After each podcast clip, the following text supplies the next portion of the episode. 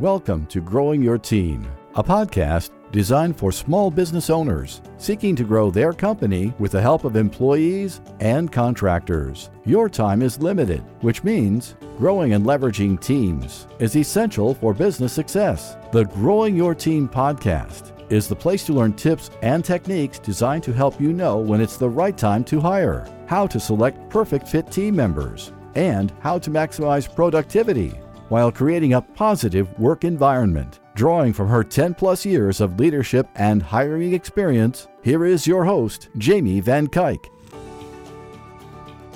Hello, Jamie Van Cuyk here, and welcome back to the Growing Your Team podcast. Today, we are talking about why you need to leave your feelings out of the hiring process. This is a mistake I see far too many business owners make, and it can be a real costly mistake. So, today we're going to talk about why it's important, and I'm going to share with you when I almost let my feelings and emotions ruin my uh, chances of getting a good candidate for a job. So, let's talk about this. Feelings, we all have them. We interview a candidate and we immediately click. Or we hear their story and we say, I want to give this person the job. I feel like they deserve the job. The problem with leading with feelings when we go through the hiring process is we don't actually prove if a candidate can do the job. Just because we feel for their story or we click with them on a real deep personal level and you're like, I want to work with this person, doesn't mean that they are going to give you a positive return on your investment when you hire them. We need to make sure the people that we hire can do the work. And this is why you need to leave your feelings out of the hiring process. I know, I know. We don't want a team full of people that we can't stand just because they can do the job. And that's not what I'm telling you to do. What I am telling you to do is to prove to yourself that a candidate can do the job. So, when you go through your hiring process, you need to have the process laid out in a way where one candidate can only get to the next step if they pass the qualifications for getting to that next step.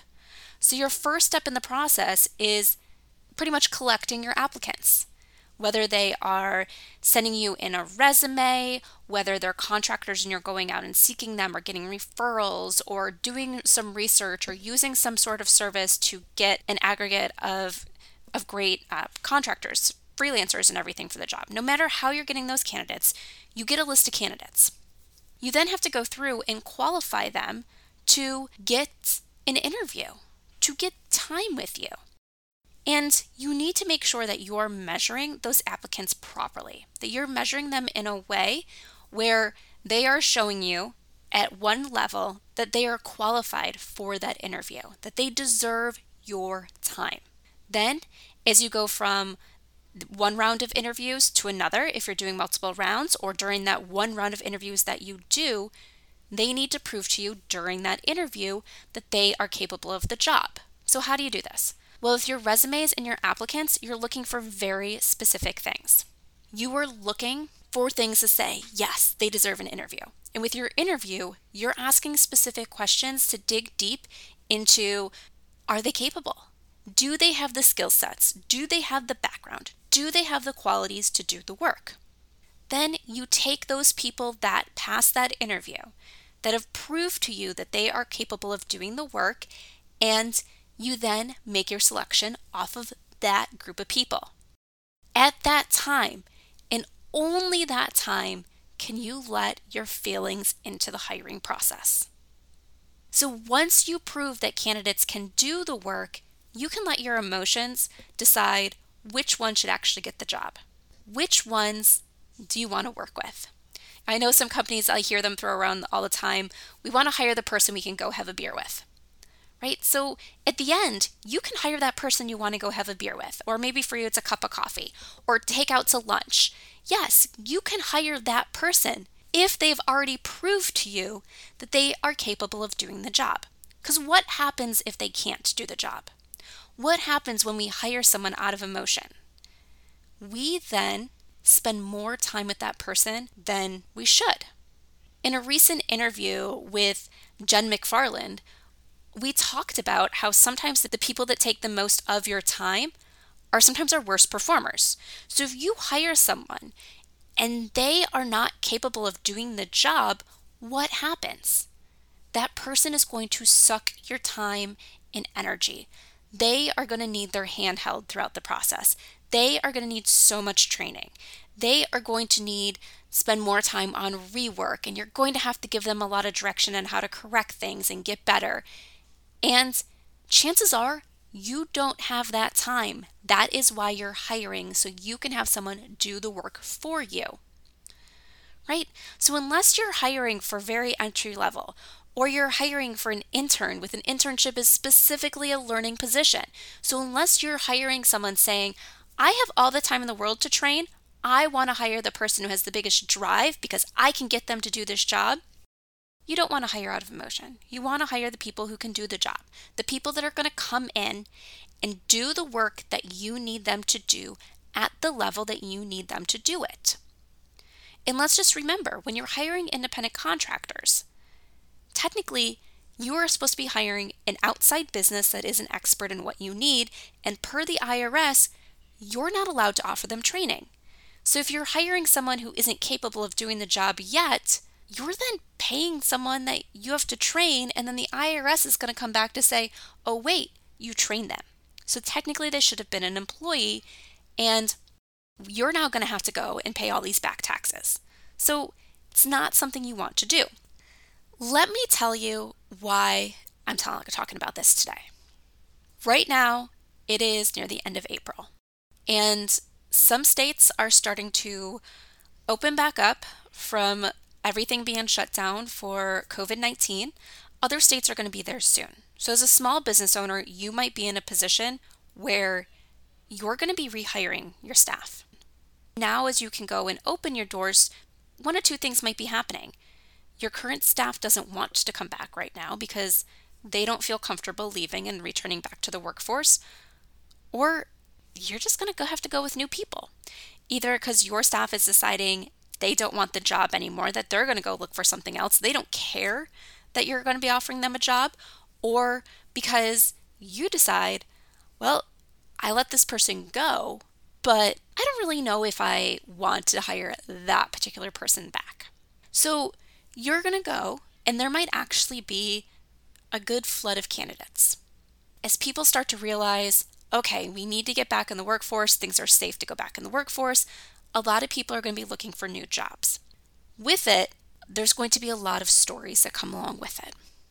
Now, we're at a time when everybody was impacted in some way by COVID 19, but not everyone's story is the same. So, some people are going to come and you're going to hear these stories about all the hardships that they went through during this time. You're going to hear possibly about their family, maybe their loved one that passed away you're going to hear so much because chances are some of these candidates are going to bring it up during the interview, even if you don't approach it. And the reason that they're going to be is they want to evoke that emotion, right? So now you're going to possibly be flooded with stories. People are just going to willingly share things about what has happened to them, why they're looking for a job, why this new job is really important to them. And you're going to have to learn to ignore it right now, we're in a situation where we've all been going through this. Once again, like I said, we're all going through it on different levels, but it's impacting everyone. So this time might be a little bit different, but every time you go to hire, you're going to hear people's stories. You're going to hear people tell you about the rough times. You're going to hear people tell you about how they really need this job because they need a way to feed their family. You're going to hear about how somebody worked their way through college and they paid for college, worked full time, three jobs so they could survive and get through college so they could be the first person in their family to graduate. And now they just need that job in their field. And you're going to feel something for them and you're going to have this emotional connection.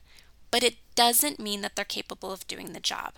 And you're doing both yourself and them a disservice by putting them in a position where they're most likely going to fail. Let me tell you what happened to me. back when I held my first management position, I was going to interview some candidates for an opening that I had. And this one candidate in particular, I had met at a job fair. And we decided to invite him in for an interview. He told me his story, and I was hooked. So I heard a little bit about it at the job fair, and then he told me more during the interview. I didn't prompt him to tell me about his personal side or anything, but he shared it. He found ways to weave it into his interview answers. So he had me hooked. And I wanted to give this person a job. I wanted to be this person's big break. I left the interview saying to myself, I'm hiring this person. He is getting this job hands down. And I said goodbye to the candidates, got in the elevator, and I was in the elevator with another manager. And that manager goes to me, What do you think? And I told her, I was like, He's great. I'm like, I I want to give him the job. He was amazing. He really had me hooked. And she then goes, Is he capable? And I was like, Well, well, y- yeah, yes. I I I don't know. So the manager goes to me, it's not your job to give that person a job.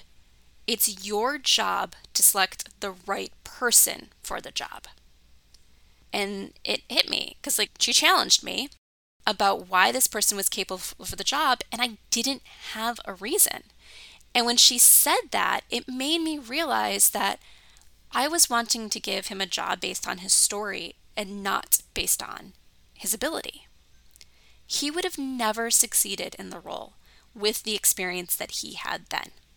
Instead, what I ended up doing for this candidate was connect him with other people who were hiring for a position that was on his level of what he needed at that point in time and what he was capable for. And boy, was I happy I made that decision because I ended up finding the perfect fit candidate for the role. Hands down, one of my best team members that I had. So, for you, when you go to hire people, whether it's sometime soon, six months in the future, three years in the future, you don't want to let emotions run the process. You want to make sure that the candidates that you are saying yes to for an interview and the candidates that you are saying yes to for a job are the right candidates. Everyone has a story. Everyone has something that has impacted them and helped shape them into who they are. Everyone has a reason for the job because people interview for one of two reasons. One, they need a job, or two, they need a new job. They're looking to get out of their current situation.